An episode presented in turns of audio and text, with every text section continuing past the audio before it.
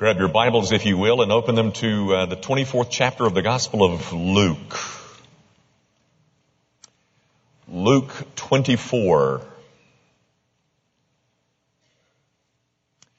I'll begin reading at verse 36. You follow in your copies of that which is inspired, inerrant, infallible.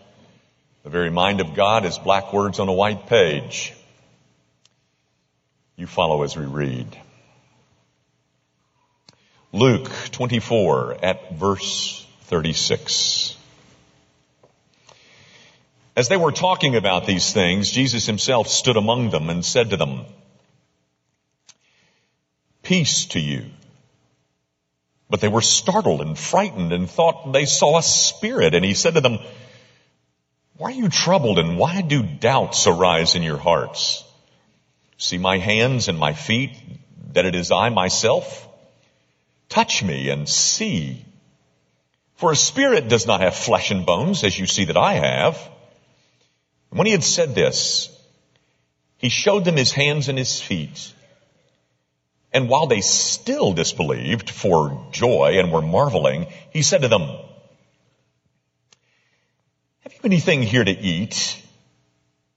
They gave him a piece of broiled fish, and he took it and ate before them.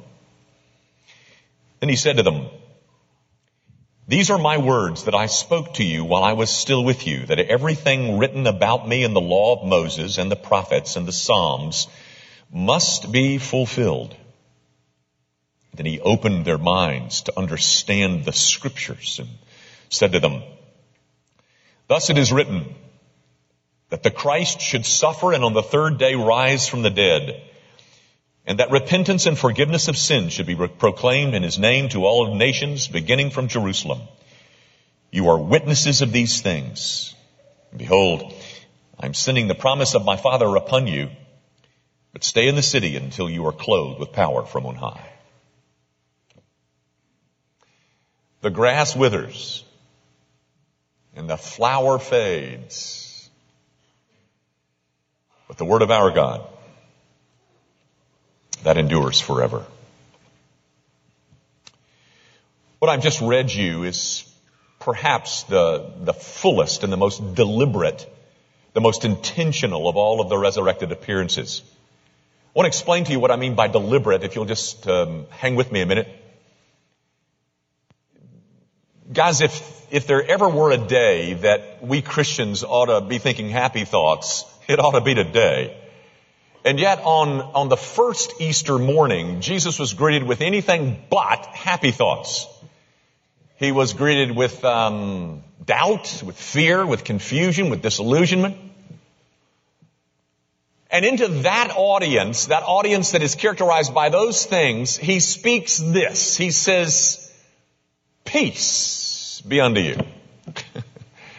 he says peace to a group that has not a smidgen of peace.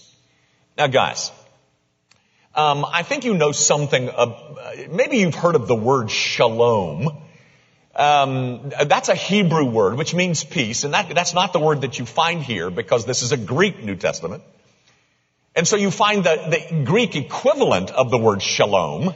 You find the word irene, which is the same thing. It's just the Greek equivalent of that shalom. For a Jewish audience, shalom was not simply um, the absence of war or the absence of anxiety or the, uh, uh, the absence of danger. For a Jew, shalom was kind of a, a, a, an inner and outer peace, a total well-being, kind of a wholeness. Now, I say that to say this. Jesus comes into an audience to a group of men who are in, they're undone. They're a wreck. And he says, peace. well, they ain't got any of that. And, and, um, but he brings them to the place where they have some of that. How does he do that? What does, because between where they are and peace is a whole lot of doubt. And there's a whole lot of questions that have to be answered before these guys who are wrecks, before they ever come to this this shalom. This whole sense of well-being that Jesus opens this passage with, they have none of it. But they're going to get it. And what you get to do in this passage is you, you, get to watch Jesus bring them to the place where they are frenetic. They're just a, they're just a wreck. You get to watch him take him from, take them from that to this thing called shalom. And I want to show you how he does it. How does he do that? Well, first of all, guys, um, let me tell you how he doesn't do it. He doesn't talk to them about spring. Or, you know, I just wonder how many people have gone to church this morning and they're talking about spring. or, or second chances or starting over or reinvigoration. He doesn't talk about any of that. The way he deals with this, with this little small audience of 11, Judas is gone. The way he deals with his audience. You know how he does it? He argues with them. Basically what you've got, at least in the first half of this passage, is Jesus arguing with his, with the eleven. Now that's not a very positive concept, is it? Arguing? Well, let me see if I can say it nicer. What you find Jesus doing in this passage is that he is playing the part, he is playing the role of an apologete. You know what that is? An apologete? It's a churchy word, I guess, but um, an apologete is one who engages in the art of apologetics. You know what that is? Apologetics is the art, it's a defense of the faith. Do you see what Jesus is doing here, guys? He is confronting these, this, this band of 11 who is completely undone. He is confronting them with the facts of his resurrection. Knowing that if they can ever wrap their minds around this,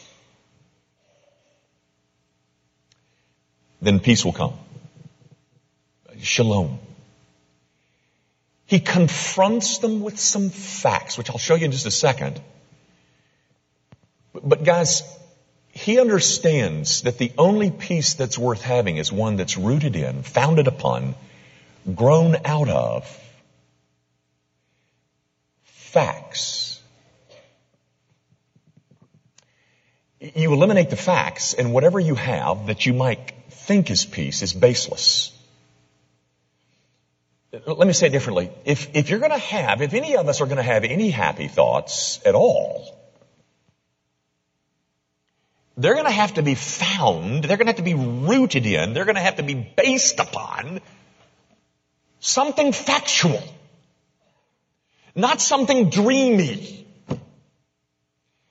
And, and if they are rooted out in, into something factual, then, then maybe there's going to be some nice little feelings that, that go along with it. I don't know. But feelings are tricky things, guys. Feelings are, um, you never start with feelings. Feelings are always the result of something else. You never address feelings directly because they're, they're, they're produced by something. They're, normally they're produced by thinking and, and, and understanding. But you can't create those things. And the more you try to create them, the more you lose what you're trying to create. You never address feelings directly. And so Jesus in this scene, his, his, his strategy is to bring about a certain shalom. He mentions that as he opens the text. He brings that about by confronting them with some facts. He argues with them. And his argument is designed to produce a, a, a certainty of his resurrection so that that, that total well-being stuff, that shalom stuff, that they might enjoy, that they might experience. Guys, he doesn't want them stuck in the midst of their own uncertainty. There's no peace in uncertainty. and so he designs an argument so that he can take them and plant their feet in something solid so that he can give them something underneath them that's firm on which they might build a whole outlook of life that could be called shalom. He takes them to peace by arguing with them. He takes them to this place where they, they enjoy peace after they have considered a series of facts. He takes them, ladies and gentlemen, to the place that I want to take you. And we'll get to that in just a second. But before, before we do that, I just want to point this out. It's just kind of a minor little side road. Guys, you will notice in this story that Jesus does not rebuke the desire for credible evidence. If you are one here that wants a little proof, ladies and gentlemen, I want you to know Jesus never rebukes that. Christianity invites you to investigate. Christianity never shies away from the light. It, it, um, what you find in this story is that Jesus answers all the doubts of their minds, beginning in verse 38, and by his so doing, he brings them, he carries them, he leads them to peace a peace that is founded upon, based in, rooted in, grounded upon some truth, some facts, some evidence. What he does in this story is that he paints, he paints the most unbelieving of them into a corner by the facts. He, uh, he, he, says in essence, uh, you know, you guys may reject those women that first came to the tomb. yeah, yeah. And you might not want to listen to Peter. He is kind of flaky. Um, and you might not believe those two guys that were on the road to Emmaus. But now, standing in front of you is the chief piece of confirmation. Me. And when I get finished here, says Jesus, you're going to have to go one way or the other. Because I'm about to confront you with a series of facts. Guys, that's what I want to do this morning. Basically, I have two halves of my sermon. I want to show you how Jesus deals with these guys. And then I want to try. You know I'm not in Jesus' league. But I want to try to do the same thing for you that he did for them. And when I'm done, I want you to be in a place where you're going to have to go one place or the other. You're going to have to embrace this, or you're going to have to rail against it. Let's um, let's get to work. I want you to notice Jesus' method here, guys. Um, what he does with with the eleven, as I said Judas is long gone. He has been gone for a while. But he's dealing with the 11. And I, I said that he's arguing with them. Let me show you what I mean. Guys, notice how he starts. He starts in verse 37 by speaking to them, or in verse 38. He starts by speaking to them. It's a, it's a sound that they recognize. It's a familiar sound. It's the, it's the sound of his voice. It's, it's not the sound of a spirit or a ghost. You know, they don't talk. They go, ooh. Jesus speaks. He speaks to them in a way that they can recognize that it's His voice that's speaking. The first piece of evidence that he confronts them with is a sound. It's something audible. It's something that goes through the auditory canal. It's a sound that's familiar. It's a sound that they recognize. It's a voice that they know and they're frightened by it. But notice, guys, what he does next. Why are you troubled in your hearts? See my hands and my feet. There's holes in them. There's holes in the hands, there's holes in the feet. Look at them. Take a good, long piece of investigative look at these holes that are in my body parts. Examine this, inspect it. There is, he invites them to investigate. So he has given them something that's audible. And next he gives them something that is visible. Keep reading. He then says, touch me. Touch me. Touch my flesh and my bones. Feel that there's a skeleton under there. That there's, that there's a, that there's a frame, that there's, there's something tangible. And then he goes on to say, spirits don't have that.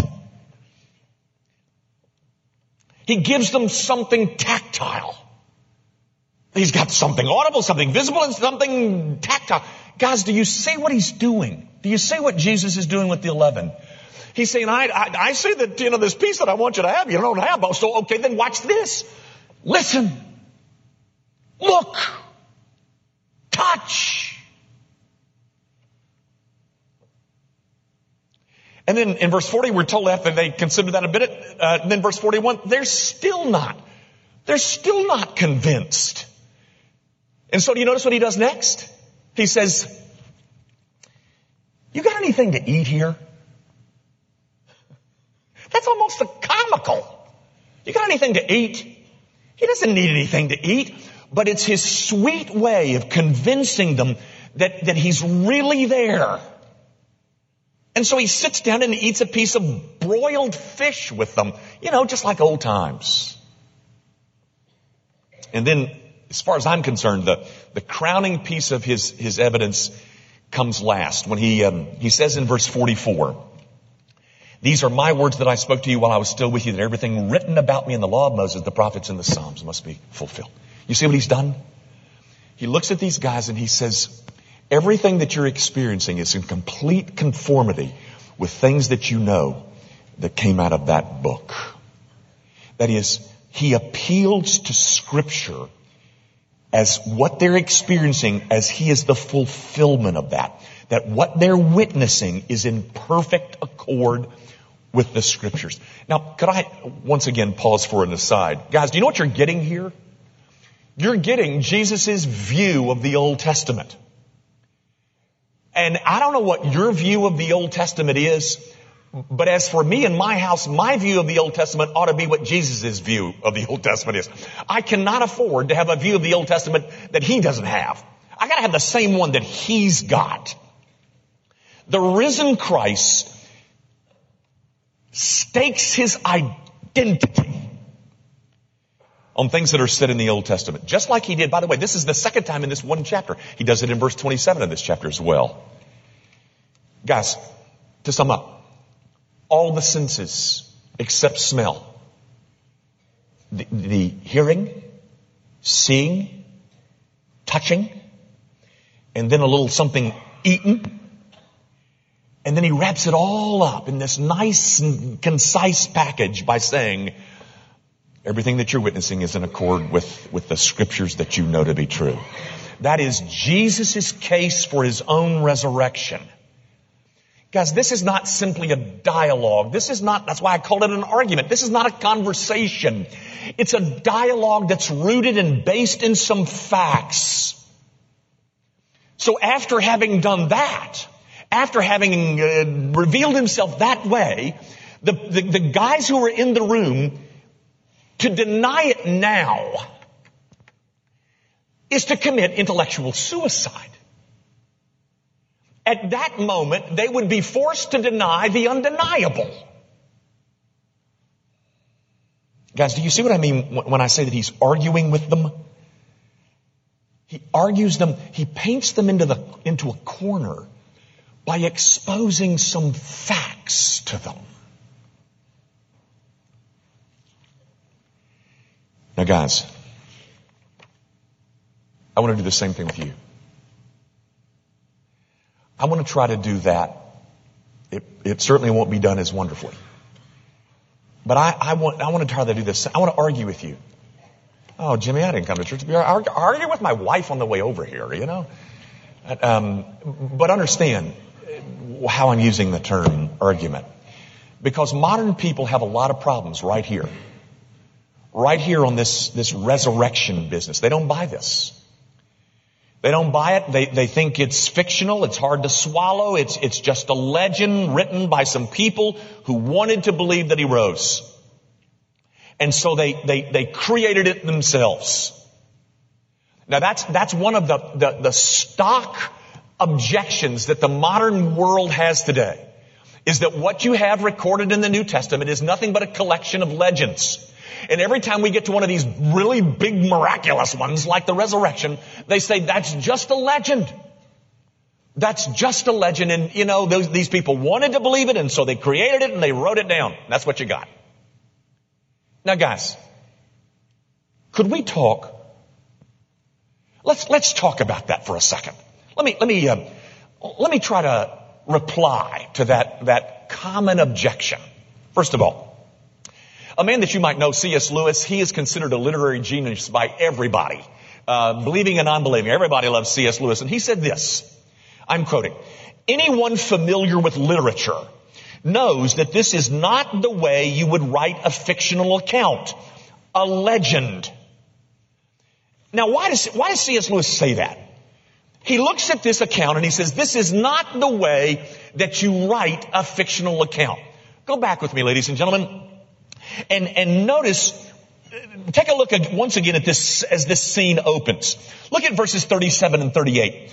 Notice what they, what they're, they're startled, they're frightened, they're troubled, and they're doubting. Guys, those are the people that we're dealing with. A, a, a handful of people who are a wreck.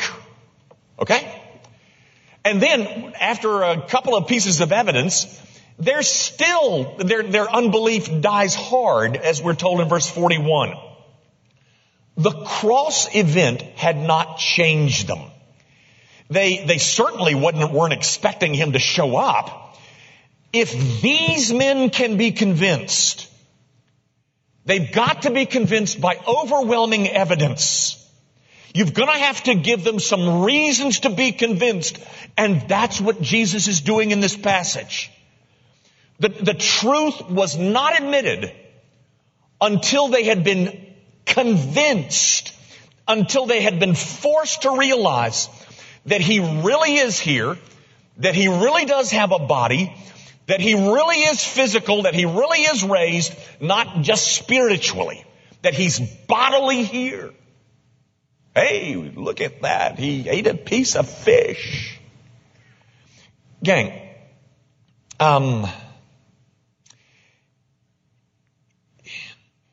these men had to be reasoned into their position of confidence in the resurrection by the examination of some facts that Jesus forced upon them. If you, if you don't have those facts, then, then what you've got is wispy, it's gossamer, it's, it's, it's uh, fleeting, it's, it's unreal. Christianity is not some kind of positive thinking.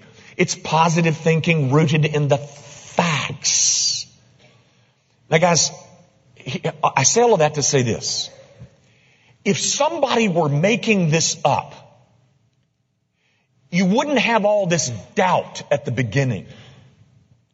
Uh, you wouldn't have all this unbelief on the part of the twelve and the, and, and watching them uh, struggle to come to believe. You would have something like Jesus bursting in from the heavens as this radiant one, and everybody sees him and falls on their knees and worships him and shouts hallelujah if it were legend. Another thing that you need to note is fish. Why fish? How mundane is that? Ladies and gentlemen, there's only one explanation as to why that, that part about the fish is in there. It's in there because it happened. It is not the stuff of legends. And then, not only that, I've tried to make this point clear. There is this emphasis on investigation. Take a look. See it. Look at it. Touch it. T- handle it. Folks, all I'm saying is simply this. That's not a way, that's not the way a legend is written. Legends aren't written like this, guys. You don't have a legend here. You have an account of some facts put together with the mundane and overcoming unbelief. Here, here's the second thing that the, non-Christian world says. Okay, okay, okay. It's, it's, so it's not a legend. Okay. But today, we, um, we're modern scientific people. And our worldview just does not allow for resurrection. Our worldview would suggest that resurrection is impossible. Now back then, uh, people were primitive. They, they believed in the miraculous, you know, just happening everywhere. Uh, they had no problems with the miraculous, but we do. Our worldview will not allow such a thing as this. Now, first of all, my friend, do you see how predisposed that is? That is, you have ruled out something before you even examined it. But enough said. Guys, again, look at the story. Is that what you see in this story? When, when Jesus shows up, do they say, uh, bravo, Jesus, we knew you could do it. We've been waiting on you to get here. No. They're startled and they're frightened and they're, they're, they're, they're unconvinced. Nobody, nobody was expecting him. And then in verse 41, we see that they're, they continue to be a hard sell. Why? Well, let me explain. Guys, um, one author points out this, and you need to stay with this. This, I, I hope it'll help. He says um, that, that the only Old Testament reference, the only Old Testament reference to the resurrection is in Daniel chapter four, 12. And that, that it is a resurrection at the end of time when everybody will be resurrected together. He says this and I'm quoting now. He says, it cannot be stressed too strongly that first century Jews were not expecting people to rise from the dead as isolated individuals. Resurrection for them was something that might happen to all on that great future occasion when God brought history to an end and a whole new world was renewed. All right, guys. For, for one of these people living here, the only resurrection that they knew anything about was a resurrection that would occur at the end of time uh, when everybody resurrected together. Nothing, they knew nothing of a resurrection in the middle of time by, by some individual. I'm saying this to you guys. Resurrection was as much unheard of in their worldview as it is in ours. There was no place for resurrection in their worldview just as much as there's no place in ours. Their worldview disallowed the resurrection too. They never saw this coming, even after Jesus had told them for three years it was gonna come. Why is it that they didn't see it coming? Their worldview. Oh, but, but, but they wanted him to rise and so, they wanted it so badly that they talked themselves into it. Guys, you're not listening. Their worldview disallowed resurrection just like ours does. And their, their predisposition against the possibility of resurrection was overcome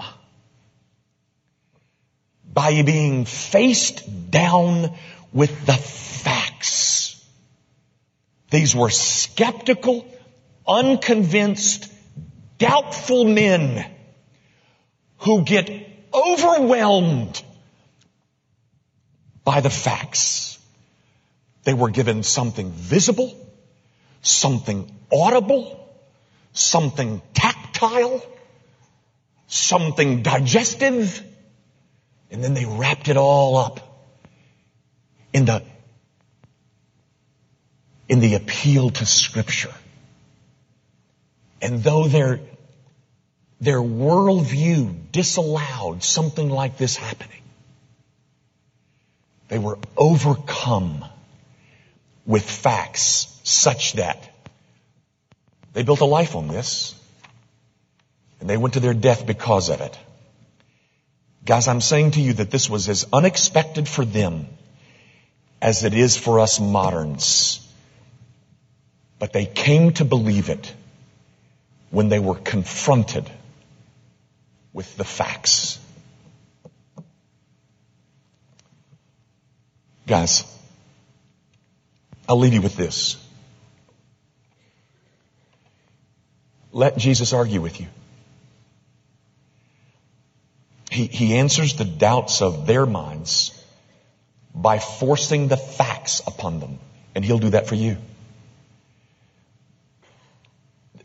There is no fact in history that is better attested than the resurrection of Jesus Christ. Have you ever considered those facts? You know, guys, you sit here this morning and you believe in Caesar's Gallic Wars. You believe in the Gallic Wars of Caesar. And you know why you believe it? Because there was one document which was written seven, seven or eight hundred years after the event itself. And you believe that. I'm telling you, I have got, hun- Christianity has got hundreds of documents written 25, 40, 50 years after the event. Have you examined those facts?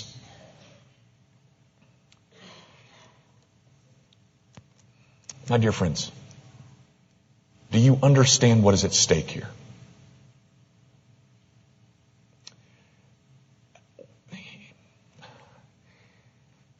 Your eternal whereabouts. That's what's at stake.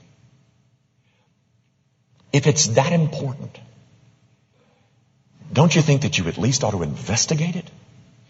You know, if, if a van full of people pulled up into your driveway tomorrow morning and about four or five people get out of the van and they're all carrying balloons and and one of them is carrying a big cardboard check and one of them looks a whole lot like Ed McMahon you would at least open the door even though you said, I've never won anything in my life. You would investigate. I'm saying to you, my friend, there's a whole lot more at stake here. Go take a look. Go investigate this Jesus that we love to talk about. Put down your TV remote. Grab the Gospel of John and go listen. Go take a look. Go see what you can touch. And see if the facts won't move you beyond your own predisposed world and life view to the place where you believe this. My friends, the modern world throws at the Christian message a couple of troubling thoughts on their part. And I, I, I, um, I'm with you. I understand that they're troubling thoughts. But whereas I may not have answered them for you completely, they are answerable. I plead with you. Let Jesus argue with you. And just like he convinced these guys, I'm betting that he'll convince you. Who knows? What have, what have you got to lose? Well, actually, you've got a lot to lose. The Holy Spirit just may give you a personal grasp on this vital truth. And that is what will take you to a substantial, solid, lasting, permanent shalom. And even more than that, it will also settle where you spend eternity.